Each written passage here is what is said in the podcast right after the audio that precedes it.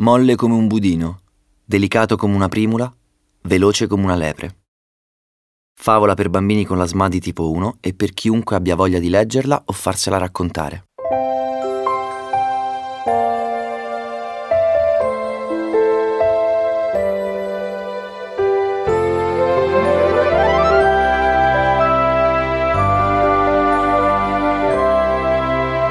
Lupo racconta la SMA.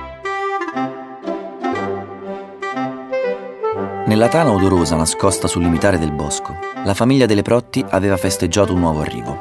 Un cucciolo era appena nato. Era piccolo. Il muso una castagna e il pelo a spazzolina, marrone come una foglia di quercia. Era tanto piccino che poteva stare nel palmo di una sola mano. Era nato da pochi giorni e la sua mamma e il suo papà erano molto felici. Mamma Lepre si immaginava già la vicina estate, quando avrebbe portato il suo piccolo nel prato più verde smeraldo che avesse mai conosciuto, la grande radura. Papà Lepre saltellava da una parte all'altra, già si immaginava le corse che avrebbe fatto insieme al figlio. Dalla tana d'orosa a campo fiorito, da colle pelato fino a riva pietrosa, si immaginava corse a perdifiato, su e giù per la collina. Dopo qualche giorno però il leprotto cominciò a fargli preoccupare. Per quanto la mamma lo spronasse, lui cadeva sulle zampe e persino quando il papà gli mordicchiava la coda, lui reagiva a stento. Li guardava sveglio ed attento, gli occhi grandi ed intelligenti, ma quanto al resto, straordinariamente, non si muoveva. Perché non salti, leprotto mio? chiedeva la mamma lepre. Perché non corri, leprotto mio? domandava papà lepre.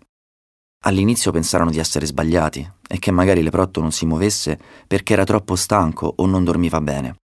Poi però dovettero portarlo da Mastro Gufo, che ne aveva viste di tutti i colori e sapeva trovare una soluzione per ogni cosa.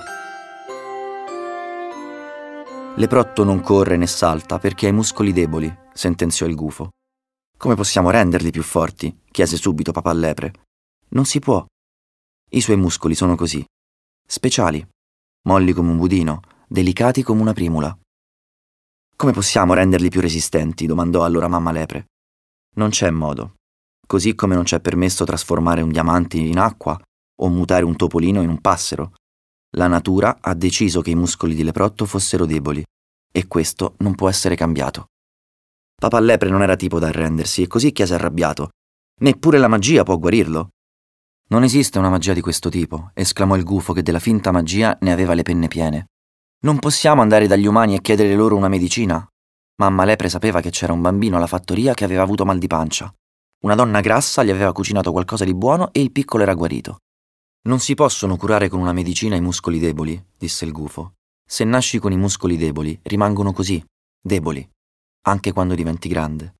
Anzi, aggiunse, più grande diventi, più si fanno deboli. Sapete perché? Si pesa di più e quindi è più difficile muoversi. Capite?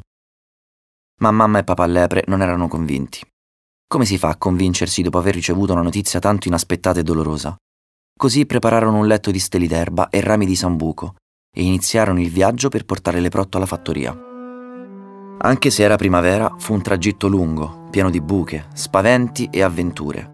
Leprotto li guardava con i suoi grandi occhi intelligenti e spiava tutto quel gran da fare. Non sapeva perché mamma e papà muovessero le zampette e lui invece non ci riusciva. Si era anche accorto che i suoi genitori erano tristi e perciò nel tempo era diventato triste anche lui. Inoltre, farsi trascinare da una collina all'altra era una vera noia. Alla fine arrivarono alla fattoria, ma la donna grassa scosse il testone tutta corrucciata. Non conosco brodo o medicina che possa dargli energia, mi dispiace, disse. Mamma lepre e papà lepre si disperarono. Se persino la donna grassa non poteva trovare una soluzione, chi avrebbe permesso al loro cucciolo di correre nell'erba verde smeraldo? Fu allora che Leprotto mosse i baffi e strinse gli occhietti. Fissava qualcosa che stava vicino all'ingresso della casa, là, dove i bambini della fattoria avevano lasciato i loro giocattoli. Cosa vuoi? chiese mamma Lepre, sempre attenta a quello che Leprotto desiderava. Quelle biglie laggiù? No, pensava Leprotto e chiuse due volte le palpebre. Cosa vuoi? chiese papà Lepre, sempre attenta a quello che Leprotto voleva. Quel pallone da calcio? No, pensava Leprotto e chiuse due volte le palpebre. Vicino alla porta si trovava un paniere pieno di broccoli verdi e pomodori rossi e pannocchie gialle. Tutto buon cibo che in quel momento a Leprotto non interessava. Ma dietro, lui aveva visto benissimo c'era un cavallo di legno sbreccato e scolorito, di quelli con le ruote al posto degli zoccoli, che i bambini tiravano avanti e indietro per l'aia della fattoria. Vuoi il cavallo di legno? chiese finalmente mamma lepre. Leprotto chiuse gli occhi una volta. Sì.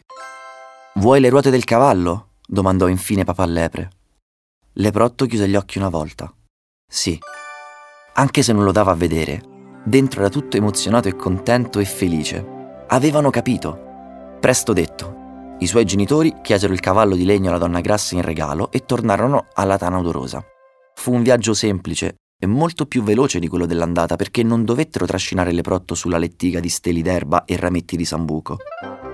Il papà aveva infatti usato il gambo di tre denti di leone per permettere al Leprotto di rimanere in sella al cavallo di legno. Ogni discesa quello partiva a razzo, con il papà che gli correva dietro tutto ansimante, cioè con il fiatone, perché il leprotto con le ruote era persino più veloce di una lepre adulta. Saettava di discesa in discesa lasciando leggeri segni fra l'erba verde smeraldo. Mamma e papà ancora non capivano, eppure era così semplice. Al leprotto non importava muovere le zampe come gli altri. Voleva invece esplorare e saettare e sentire il terreno correre veloce sotto di sé. Desiderava sentire il vento fra le orecchie e ballare fra i ciclamini. Desiderava solo essere veloce come una lepre. Ed ora era felice. Milena il serpente puntò la lingua biforcuta verso Lupo. Non penserai di cavartela con una favola sola, vero? sibillò. Non lo penso? disse Lupo cercando di intrufolarsi fra i rami che lo avevano imprigionato. Accidenti, non ci passava e lui che aveva cercato di essere poetico e delicato per cavarsela a buon mercato. Una non basta, gracchiò Corvo Roberto. Una è troppo poco, aveva rincarato Fulvo lo scoiattolo. Lupo si era corrucciato. Forse poteva trarre un vantaggio anche da quella spiacevole situazione. Vi racconterò una favola al giorno per 12 giorni, aveva proposto. Quindi, 1 per 12 meno 1 più 4 meno 27. Fanno altre 5 favole. Eh no, caro mio, sono altre undici favole e dovranno essere belle o ti terremo prigioniero. Vada per undici. Però... Però dovete portarmi qualcosa da mangiare nel frattempo, che io a stomaco vuoto non riesco a raccontare.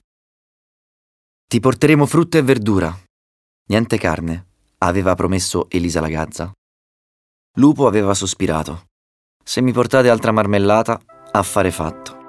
Dodici giorni di pacchia, servito e riverito dagli animali del bosco. E poi, se fosse stato abbastanza bravo, lo avrebbero anche liberato. Chi poteva essere più fortunato di lui?